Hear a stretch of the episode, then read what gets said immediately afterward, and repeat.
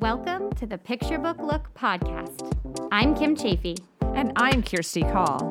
Together, we'll share some of our favorite picture books and chat with their creators to explore the journey from story idea to bookshelf. We'd love you to join us as we take a picture book look. Hey, Kirsty. Hey, Kim. So, do you know what Mondays are for? Um, shenanigans?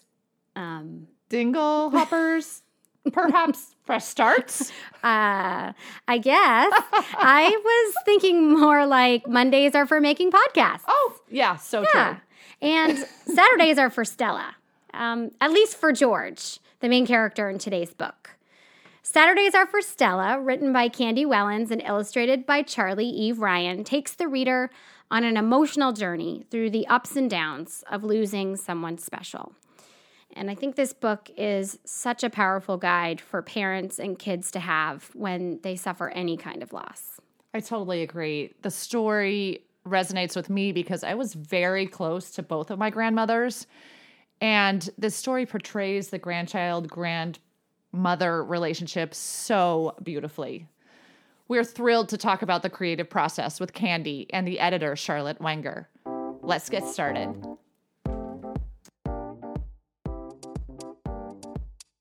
Candy, this story feels especially personal, and I have to say that it really resonated with me. It was so powerful and beautifully written. And I want to know what the inspiration is behind the book. Yeah, so I always wanted to do a grandparent story. I know grandparent stories are something that are just always, they always work. My grandmothers were really special to me. I lived with one of my grandmothers on and off throughout part of my childhood. Both of them, you know, I saw on a, you know, weekly basis and they were really integral to my childhood. I lost both of them in the span of 2 months in 2000 Wow. late 2009 early 2010 just months before my first child was born. And so I've always thought of my life in two periods. The I had my life with my grandmothers and I had my life with my children. And it, part of it is, you know, there was great sadness over not having those two worlds meet because I know my gr- grandmothers would have just adored my children and vice versa. And so to me coming up with a story like this was a way to kind of honor both sides and to show, you know, people who go through their own grief, you know, there's a way, you know, how do you preserve those people you've lost in those moments you've lost? How do you continue the traditions and and share the spirit of someone? Thank you. It's so beautiful, and I think you've done an amazing job with that. It's it's a hard topic to tackle, and you just did it so beautifully and delicately, and really well done. Charlotte, what about this story made you want to acquire it? I mean, similarly, there's that grandmother connection. And I don't think I was aware of it at the time that I acquired the story, but I did acquire it within a few months of losing my own grandmother as well. And I think that was like subconsciously on my mind. And I could feel like Candy really nailed that grandparent grandchild connection in the text, even before illustrations were involved. And similar to Stella, my grandma's first name is actually shared across multiple generations Mm. as well, which was a Wow. fun little like connection. There's like everyone across four generations, we have a woman that or a female that is named Sarah after my grandmother. I love Um, that. Yeah. So, and then the other inspiration that comes to mind, you kind of touched on, Kim, is that I think children deserve more picture books that tackle quote unquote tough topics mm-hmm. in a tactful and non didactic way. And I felt like this story just totally fit the bill for that. Definitely. The way that you just show the emotions and not tell. And you've done such an amazing job. And I feel like in this book, especially, that's so important. The reader really feels everything that's happening in the story. So it's really beautifully done. Charlotte, just another question for you. Can you give us a look into the illustrator selection process? Oh, sure. Yeah. So the process that we used while I was at Page Street uh, as an editor there was one that Kristen Nobles, the publisher at the time, established and brought with her from her art direction background. So Kristen, the editor of each project, as well as all the designers, would each come up with three adjectives that after reading the manuscript that they thought described that story, but that could also be applied to the art.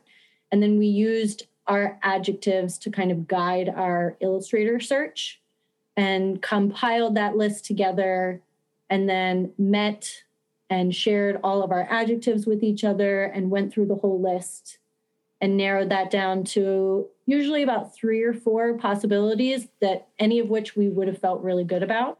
And then we shared those with the author and allowed them to have input and let us know if they had a favorite among those. And typically, the favorite of the author would be then who we would approach at least first as first choice.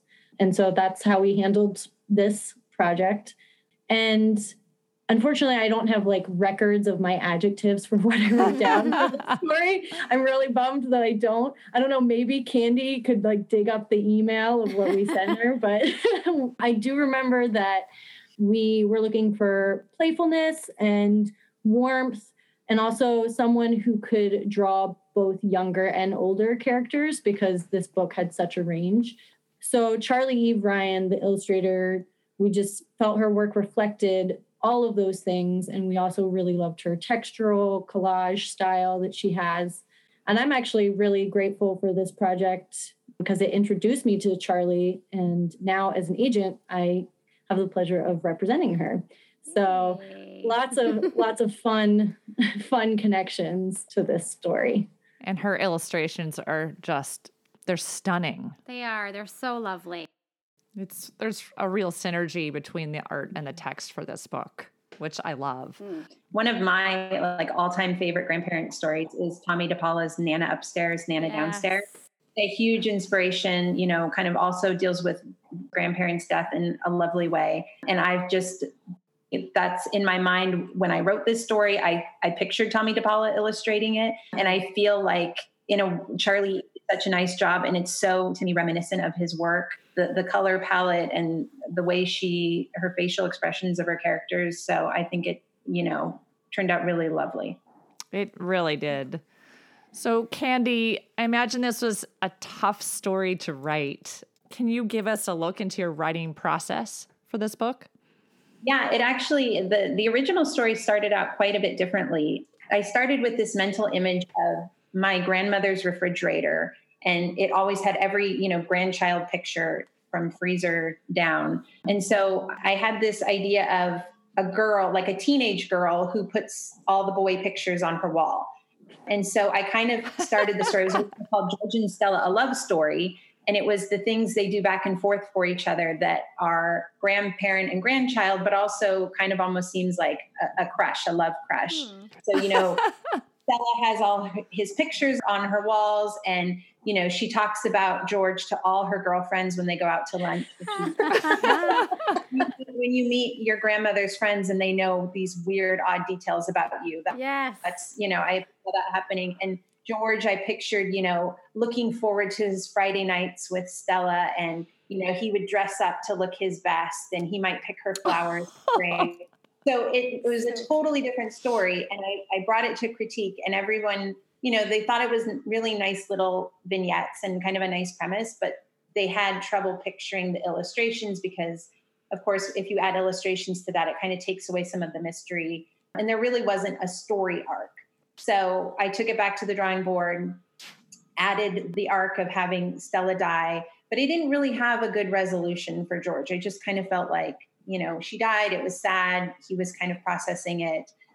And I, again, took it to critique. I had the scene where George was really upset and he was marking off all the Saturdays on his calendar. Hmm. And I was discussing it with my critique partners. And it suddenly, the idea of the marking the calendars, the only other time in my life that I've marked calendars weekly is when I've been pregnant. And you, you know, you get your book and you're like, oh, the baby's the size of a peach this week or like every Friday. And so then it occurred to me like, okay, what if the parents are marking their calendars too, but in this different way? It just kind of it was like that moment when you're like, of course, what does George need? He needs Stella to get him through this. Mm. So, you know, Charlotte said, it, you know, having obviously the parents would want to honor the grandmother who died, name the baby Stella. Everything just at that point seemed to fit into place of how it should be, like it was meant to be. It was. It's so beautifully yeah. done. And Kim and I were talking about this earlier about marking off the calendar with yes. the black pen.